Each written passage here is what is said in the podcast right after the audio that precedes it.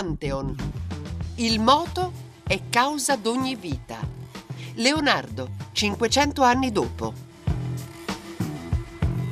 Buon pomeriggio da Marco Motta e bentornati all'ascolto di Pantheon per questa serie di puntate che si protrarrà fino alla fine di giugno, dedicate a Leonardo da Vinci a cinquecento anni eh, dalla morte, anniversario che si è appena celebrato due giorni eh, fa. Eh, Leonardo moriva infatti il due maggio del millecinquecentodiciannove nel castello di Clos-Lucé vicino ad Amboise, dopo aver trascorso gli ultimi anni di vita alla corte di Francesco eh, I. E beh, in questa puntata di Pantheon ascolteremo la voce di uno dei più autorevoli studiosi di Leonardo a livello internazionale, eh, Martin Kemp è il suo nome, è uno storico eh, dell'arte che ha dedicato cinquanta anni di studi e ricerche a indagare la vita e le opere del genio eh, di Vinci, ed è stato tra l'altro anche tra i protagonisti del recente National Geographic Festival delle Scienze a Roma. Allora, buon pomeriggio Martin Kemp e benvenuto a Pantheon.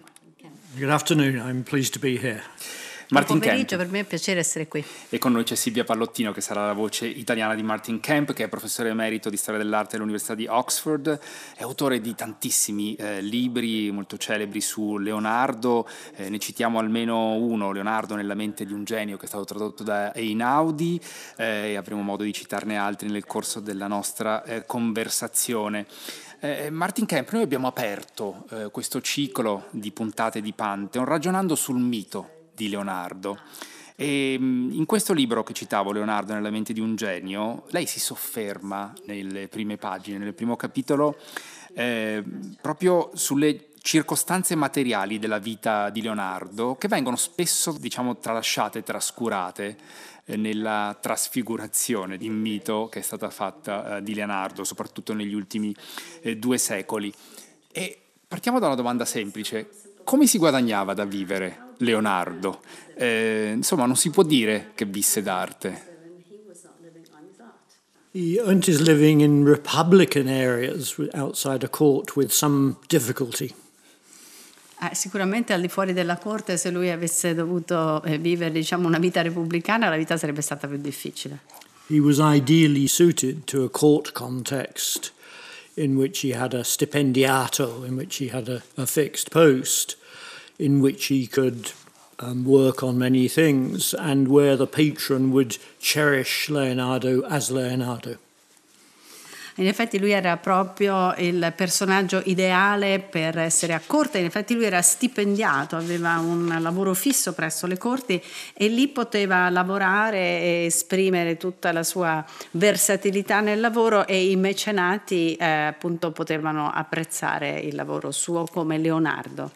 Mecenati che erano anche molto pazienti, diciamo, nei suoi confronti, perché sappiamo che Leonardo lasciava spesso eh, incompiute, diciamo, de- delle opere. Abbiamo citato eh, in una delle puntate di Pantheon i-, i lavori, per esempio, di ingegneria civile e militare per la corte di Ludovico eh, il Moro a Milano, ma è solo una parte delle attività che Leonardo eh, fece nelle diverse corti in cui operò, perché per esempio ci sono anche, a me non era capitato di incontrarlo prima, gli allestimenti per le feste.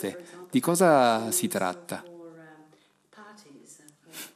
Yeah, we can exaggerate the extent to which Leonardo didn't finish paintings. He finished The Last Supper in Milan, now badly damaged. He finished portraits of two of the king's mistresses, and above all, these great festae, these great celebrations, these huge stage sets, very expensive, um, very prestigious.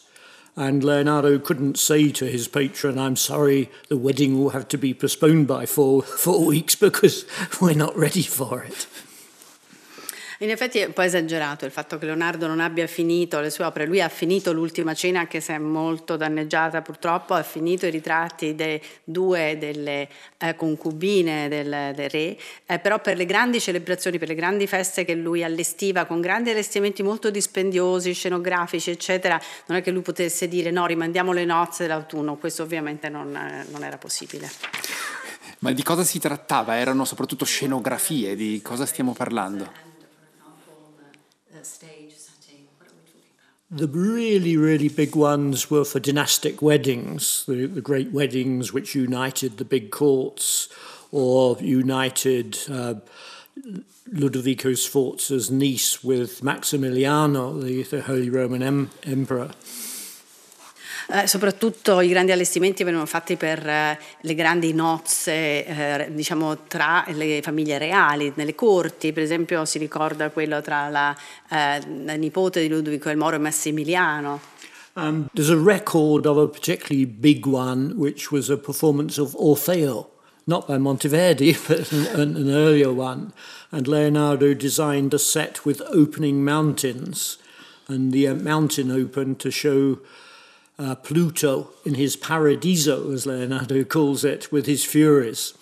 Uh, per esempio è stata, è stata riportata uh, è stato riportato un allestimento molto molto importante per lo spettacolo di Orfeo, ovviamente non quello di Monteverdi, di un suo predecessore, in cui Leonardo praticamente aveva uh, creato la scenografia in cui si aprivano praticamente le montagne per far vedere uh, Plutone nel suo paradiso.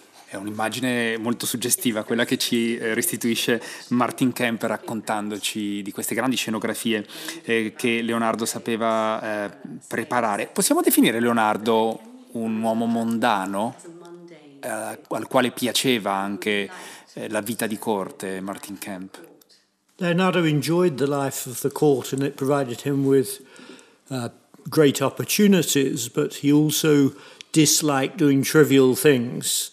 He obviously was employed to do courtly tricks like turning water into wine, and he really wanted to make works which would bring him fame. These were ephemeral things. Sì, sicuramente a Leonardo piaceva la vita di corte perché la vita di corte gli dava molte occasioni, però a lui non amava assolutamente soffermarsi sulle cose banali. Per esempio gli veniva chiesto durante alcune celebrazioni di trasformare l'acqua in vino, invece lui si voleva concentrare su lavori che gli avrebbero dato fama. Non si, non si soffermava su cose effimere. Martin Kemp, siamo entrati diciamo nella vita di Leonardo da eh, un punto di vista diverso in qualche maniera rispetto eh, a quello che comunemente viene eh, raccontato di Leonardo. L'impressione anche eh, che abbiamo avuto nel corso di questo eh, Pantheon, in questa serie di puntate che hanno cercato di costruire, ricostruire il mosaico delle, dei tanti interessi, delle tante eh, passioni, dei tanti talenti che Leonardo ha coltivato, è sempre quello di rimanere un po' disorientati dalla varietà, eh, dalla ricchezza, anche dalla frammentarietà di opere, dipinti, sculture, disegni, schizzi, opere ingegneristiche che Leonardo realizzò. Lei nelle sue opere, nel suo libro per esempio Leonardo nella mente di un genio, cerca di far emergere comunque il tratto comune che sottende in qualche modo tutta l'opera di Leonardo. Allora, che cosa hanno in comune la Gioconda e per esempio la macchina volante di Leonardo? We tend to think of Leonardo as doing lots of diverse things, and in our terms he does. He does science, engineering, art and so on. But he saw these as all part of the same basic enterprise. They were not separate for him. It's said that Leonardo is a polymath. I'm saying he's a monomath. He's seeing the unity of things rather than the diversity of things. Um, in effetti apparentemente Leonardo faceva tante cose diverse perché si occupava di scienza, di ingegneria, di arte, ma in effetti per lui erano tutto parte di una stessa impresa, se vogliamo chiamarla così, non erano entità separate. È stato considerato una, un individuo poliedrico, io lo chiamerei un individuo monedrico, nel senso che tutto torna all'unità. Per questa sua visione in qualche maniera unitaria della, della natura, della, della realtà che aveva Leonardo, che sicuramente è anche figlia diciamo un po' della temperie culturale eh, rinascimentale che si riflette in altri autori del, dell'epoca. Um, Martin Kemp, vorrei eh, con lei tornare ai suoi primi anni di interesse nei confronti di, di Leonardo, perché lei, se non vado errato, cominciò a studiare Leonardo alla fine degli anni sessanta, cominciando dagli studi, dai disegni anatomici. Che cosa è che l'attrasse di queste opere di Leonardo? Da cosa rimase colpito innanzitutto? I studied natural sciences at Cambridge, not the arts at all, and then went on to do postgraduate work at the Courtauld Institute of Art in London. And I kept clear of Leonardo. He looked big and he looked very difficult. But then a T V, young T V producer was making a program and said, would I help? So that was how I got started on Leonardo. In effetti io ho studiato scienze naturali all'Università di Cambridge e poi ho studiato arte, eh, ma eh, non, non mi occupavo affatto di Leonardo perché lo consideravo una figura troppo difficile, complessa, però a un certo punto sono stato contattato da un giovane produttore che stava appunto ehm, facendo uno studio su Leonardo e mi ha chiesto se volevo aiutarlo. So I thought, where do I begin with Leonardo? And I, natural sciences, I thought anatomy. It's the obvious place to begin. I knew a bit about, about biology. And looking at the anatomical drawings, I realized both how modern they were, but also how non-modern they were. That he was looking at the skull drawings, these wonderful early skull drawings, and he was looking for the senso comune, the, the, the common sense. He was looking for the soul. He was looking for the brain. Um, it wasn't just describing the skull. E a quel punto mi sono chiesto, beh, da dove comincio? Avendo studiato scienze naturali ho detto, beh, dall'anatomia. Io conoscevo un po' di, bio- di biologia, ho cominciato a studiare i disegni anatomici di Leonardo e mi sono reso conto che erano da una parte molto moderni, da una parte non erano moderni, nel senso che per esempio nei primi disegni dei crani eh, lui eh, andava a cercare il senso comune, andava a cercare l'anima, il cervello eh, e in effetti era una cosa molto interessante da questo punto di vista, non erano solo disegni di crani. And I found these very deep concerns with the brain, how the nerves work, to be absolutely reflected in the Last Supper. That the Last Supper is not simply a description of people doing things, but he's looking at the inner force of their saying, "One of you, one of you will betray me," and they react. So he's using his understanding of the psychology of the figures, the nervous system, how figures move in relation to what they hear. So it's a very, it's a dynamic remaking of nature in terms of the expression of the figures. In effetti c'era da parte sua una profonda eh, interesse, se vogliamo, per quello che è il sistema nervoso, come funzionano i nervi. Per esempio, questo si vede nell'Ultima Cena, che non è una semplice descrizione di figure, ma eh, lui va a cercare appunto la forza vitale di questi personaggi. E nel senso, per esempio, quando Gesù dice qualcuno di voi mi tradirà, e come reagiscono i personaggi, come si muovono.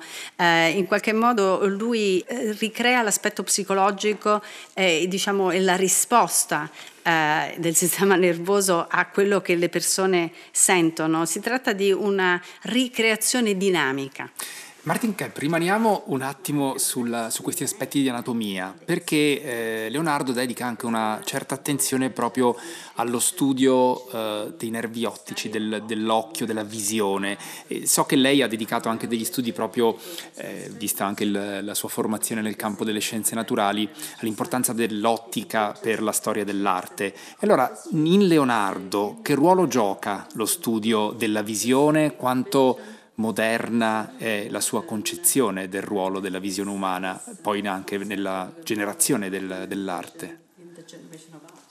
In one sense, he's following a tradition of artists who were interested in perspective, above all Filippo Brunelleschi, the builder of the Florence Dome, who was supposedly the inventor of linear perspective. So the idea that the artist had rules to follow in portraying how things looked was um, a relatively common thing. Beh, intanto lui comunque seguiva la tradizione della eh, prospettiva nell'arte, che era stata ovviamente inventata, soprattutto quella lineare, da Brunelleschi, che aveva appunto costruito il Duomo a Firenze, e per cui gli artisti dovevano seguire certe regole per rappresentare come le cose dovevano apparire. What Leonardo did is not just to say, I need to understand the rule of how perspective works out there, but he said, I need to understand how the eye works, how we see perspective. And during the course of his studies of the eye, he went from having a very simple view of the eye as a measuring device. Ma quello che lui voleva fare non era solo, diciamo, conoscere queste regole, ma capire eh, come funzionavano queste regole della prospettiva dal punto di vista dell'occhio, nel senso praticamente come l'occhio vede e come l'occhio percepisce la prospettiva. E lui ha cominciato con una semplice descrizione dell'occhio come elemento di misurazione. But as he researched the eye, and above all, he became aware of Islamic science, of Alhazen, Ibn Alhazen, um, he thought that the eye was a very complicated thing. It was full of difficulties, it was full of illusions, even delusions. And he says at one point, this is about the same time as he's painting Mona Lisa, he says, "The eye does not know the edge of anybody."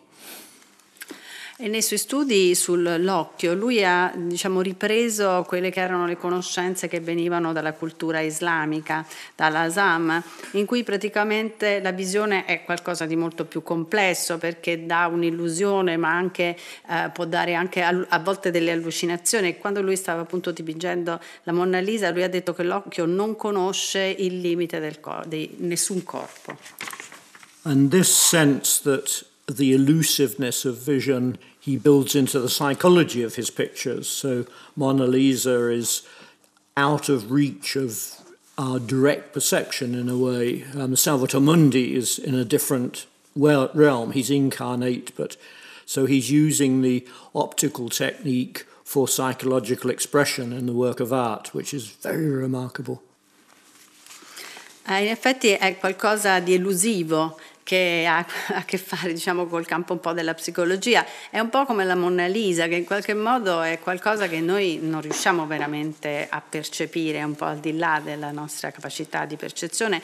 Da un altro punto di vista anche il Salvator Mundi, perché ovviamente è, è qui sulla Terra come figura incarnata, ma lui usa praticamente questa eh, sua capacità proprio per eh, creare un'espressione psicologica dei personaggi nell'arte. Approfitto per ricordarvi, visto che abbiamo citato il Salvator Mundi, che abbiamo dedicato anche una puntata con Pietro Marani nelle scorse settimane di Pantheon proprio al Salvator eh, Mundi, così come abbiamo dedicato un'altra puntata di Pantheon proprio agli studi in particolare di eh, anatomia di Leonardo. Um, Martin Kemp, in un suo recente libro eh, che si intitola Living with Leonardo, che purtroppo deve ancora essere tradotto in italiano, speriamo lo sarà presto, che è stato pubblicato l'anno scorso, lei ricapitola in qualche modo il suo rapporto lungo cinquanta anni col pensiero e le opere di eh, Leonardo.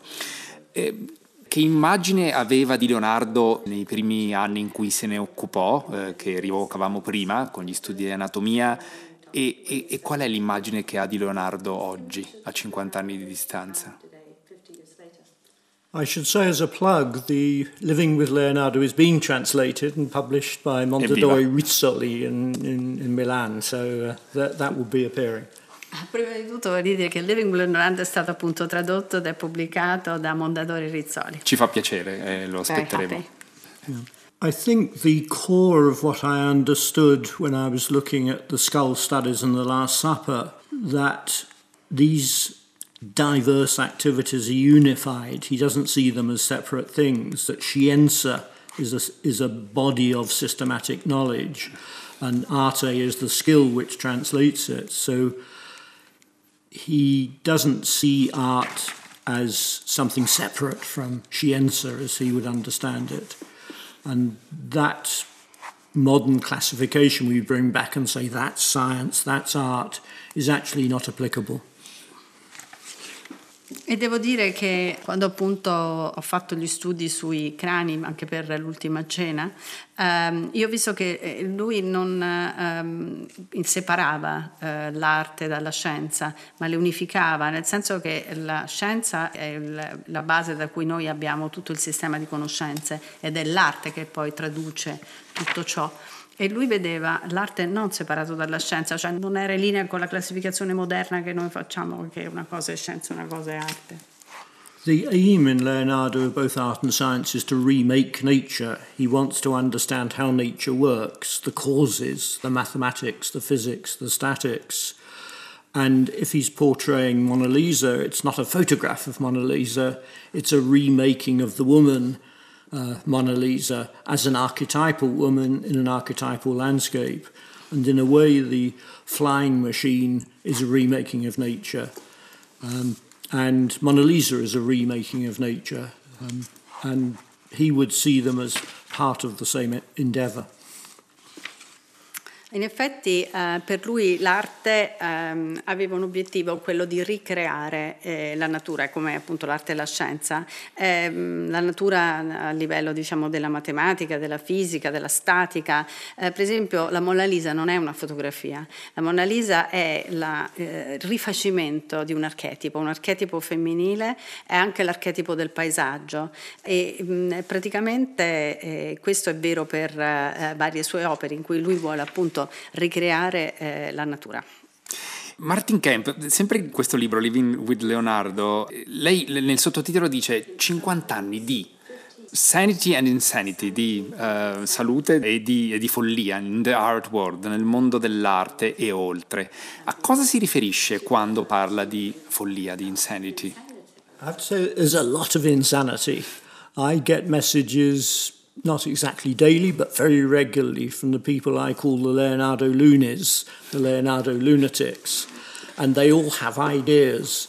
Um, Dan Brown is one of them, as it, as it happens, but uh, they have amazing theories about Mona Lisa and read things into the paintings and see alligators in the landscape and see numbers in her eyes and so on.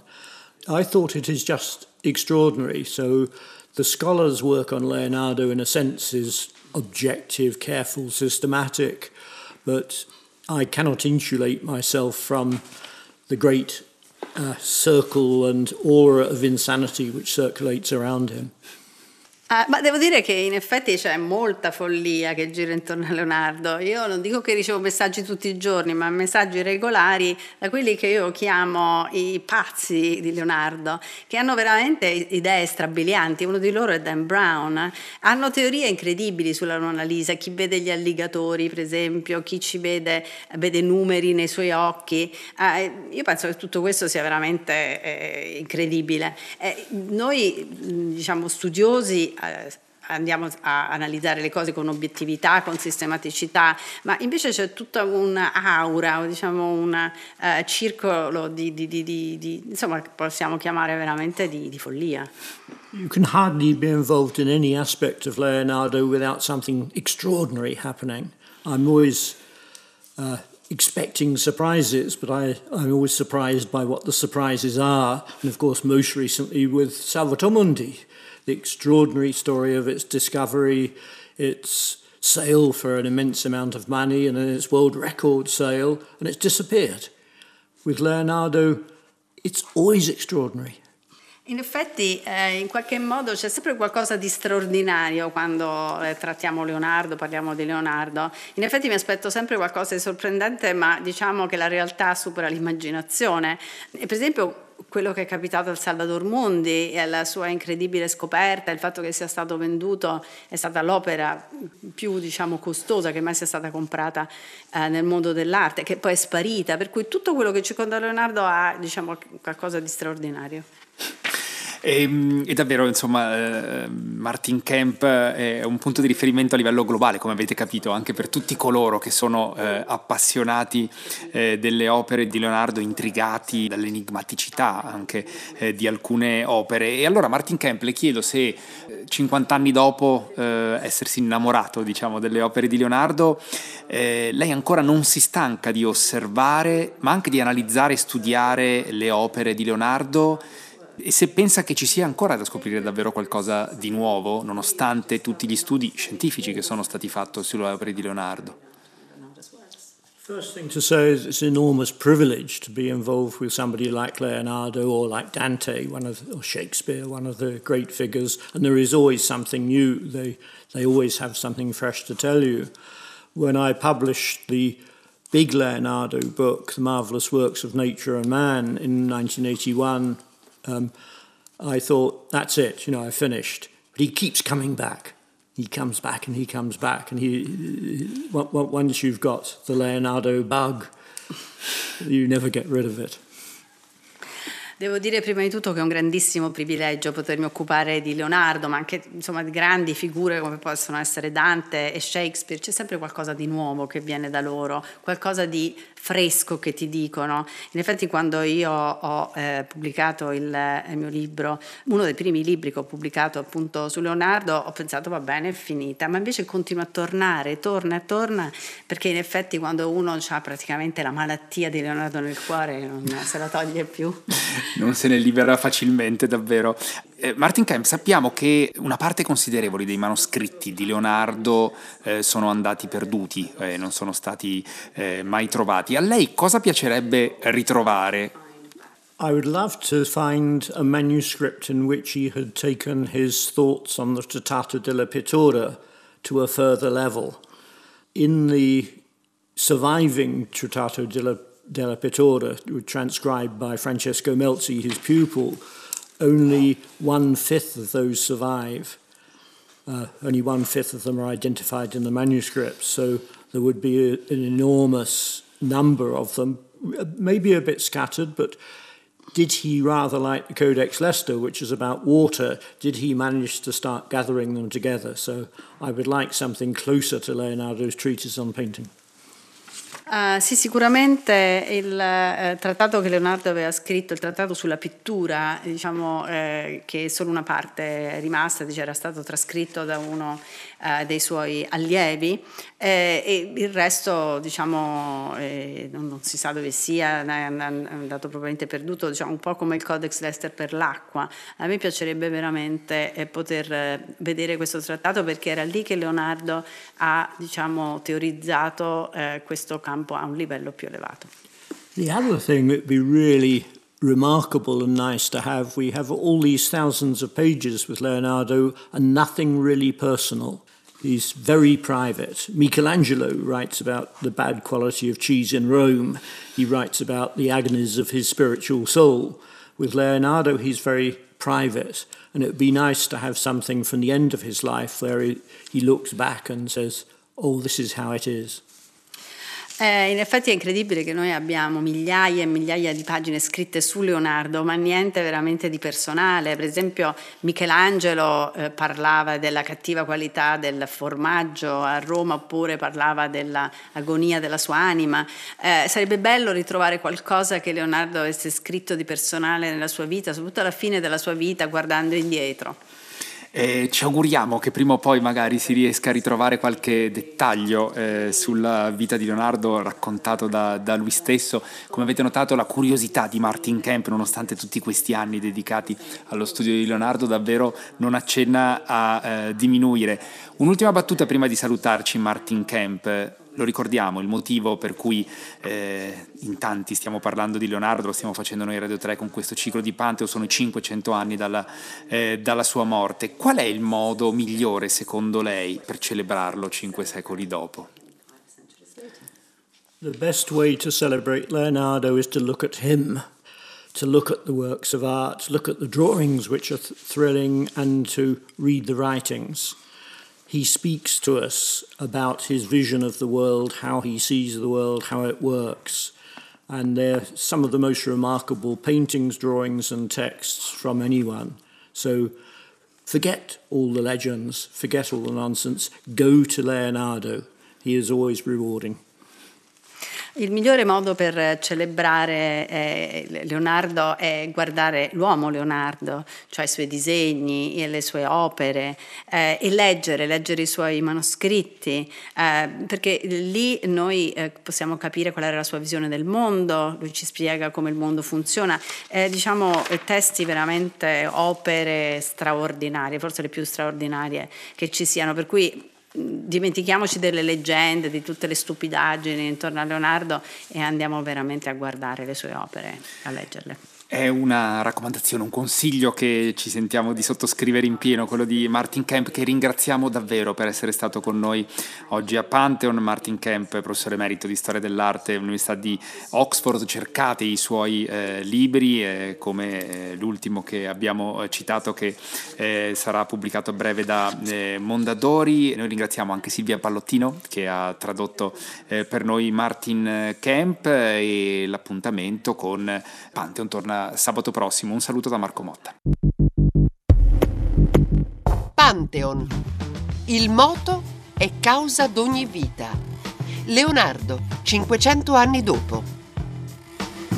Pantheon è un programma di Federica Barozzi, Paolo Conte, Diego Marras, Marco Motta e Lorenzo Pavolini.